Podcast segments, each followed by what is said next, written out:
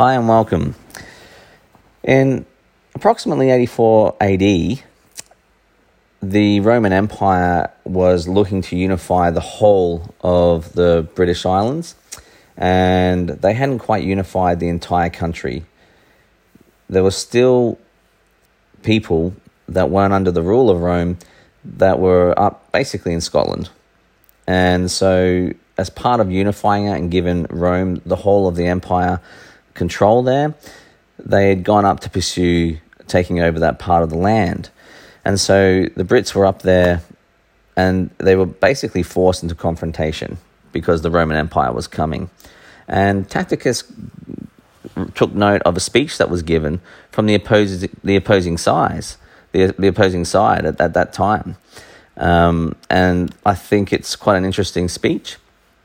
And so I'll read it here. It's um, uh, Calgacus who speaks to his troops just before they go to war in defense of their country. So let's just get into it. He, Agricola, sent his fleet ahead to plunder at various points and thus spread uncertainty and terror. And with an army marching light, which he had reinforced with the bravest of the Britons and those whose loyalty had been proved during a long peace, reached the Grampian mountain, which he found occupied by the enemy. The Britons were, in fact, undaunted by the loss, undaunted by the loss of the previous battle, and welcomed the choice between revenge and enslavement. They had realized at last that the common action was needed to meet the common danger, and had sent round embassies and drawn up treaties to rally the full force of their states.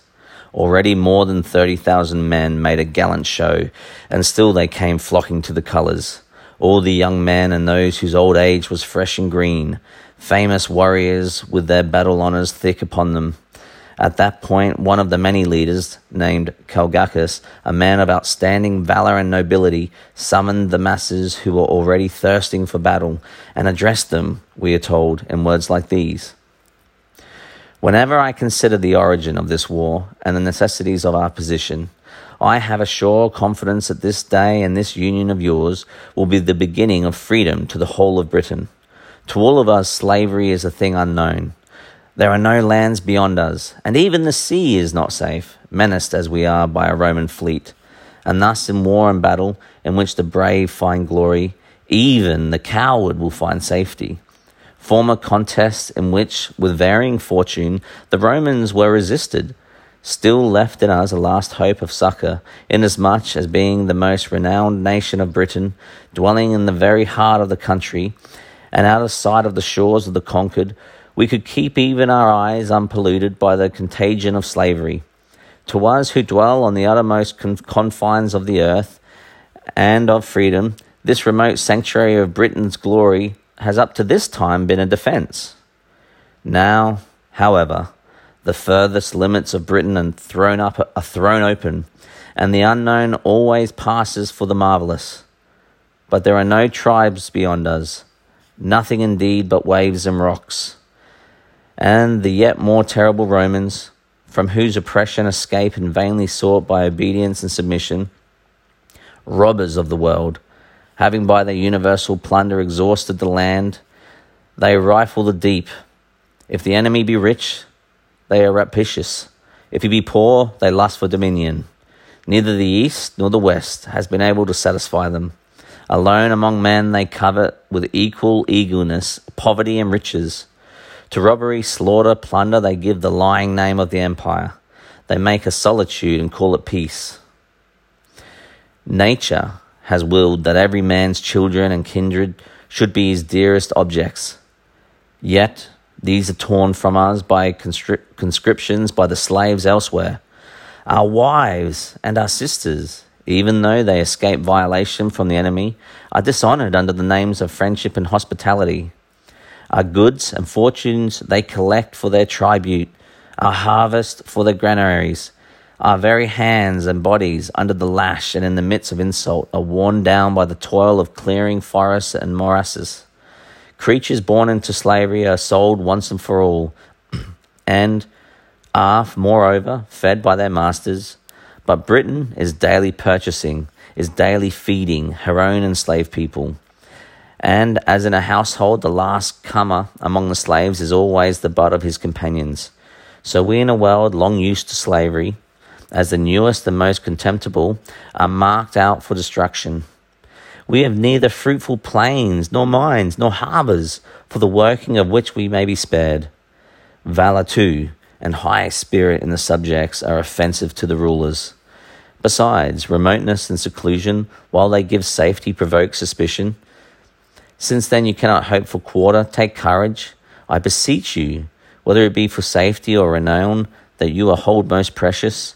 Under a woman's leadership, the Brigantes were able to burn a colony, to storm a camp, and had not success ended in uh, supineness, might have thrown off the yoke. Let us, then, fresh and unconquered people, never likely to abuse our freedom, show forthwith, at the very first onset, what heroes Caledonia has in reserve. Do you suppose that the Romans will be as brave in war as they are lic- licentious in peace? To our strifes and discords they owe their fame. They turn the errors of their enemy to the renown of their own army, an army which, composed as its as it is of every variation of nations, is held together by success and will be broken up by disaster. These Gauls and Germans, I blush to say, these Britons, who, though they lend their lives to the support of strangers' rule, have been its enemy longer than its subjects. You cannot imagine to be bound by fidelity and affection. Fear and terror there certainly are. Feeble bonds of attachment remove them, and those who have ceased to fear will begin to hate. All the incentives to victory are, on our side. The Romans have no wives to kindle their courage, no parents to taunt them with flight. Man hath either no country or one far away. Few in number, dismayed by their ignorance, looking around upon the sky, a sea, and forests which are all unfamiliar to them, hemmed in, as it were, and enmeshed. The gods have delivered them into our hands. Be not frightened by the idle display, by the glitter of gold and of silver, which can neither protect nor wound. In the very ranks of the enemy we shall find our own forces. Britons will acknowledge their own cause. Gauls will be remembered, remember past freedom. The other Germans will abandon them, as but lately did the Usipii. Behind them there is nothing to dread. The forts are ungarrisoned, the colonies in the hands of aged men. What with disloyal subjects and oppressive rulers, the towns are ill affected and rife with discord. On the one side, you have a general and an army. On the other, tribute, the mines, and all the other penalties of an enslaved people. Whether you endure these forever or instantly avenge them, this field is to decide. Think, therefore, as you advance to battle, at once of your ancestors and of your posterity. And speech. This speech was um, obviously written down. And the funny thing, it was written by the son in law of the opposing general. So I don't know how he got this or whether it was passed down or word of mouth or he actually heard it. Um, but uh, it was Tacitus who actually wrote it, who's quite famed. Um, I think just an incredible speech, really. Um, we we have uh, the people. I mean, it's it's the the age old story of oppression coming, and that they have to fight them off. I mean, there's so many great lines throughout this whole thing. They they make a desert, you know. I mean, call it peace. Um, you know, at once you, you think of your ancestors and of your posterity as you go out to battle. It's an amazing speech.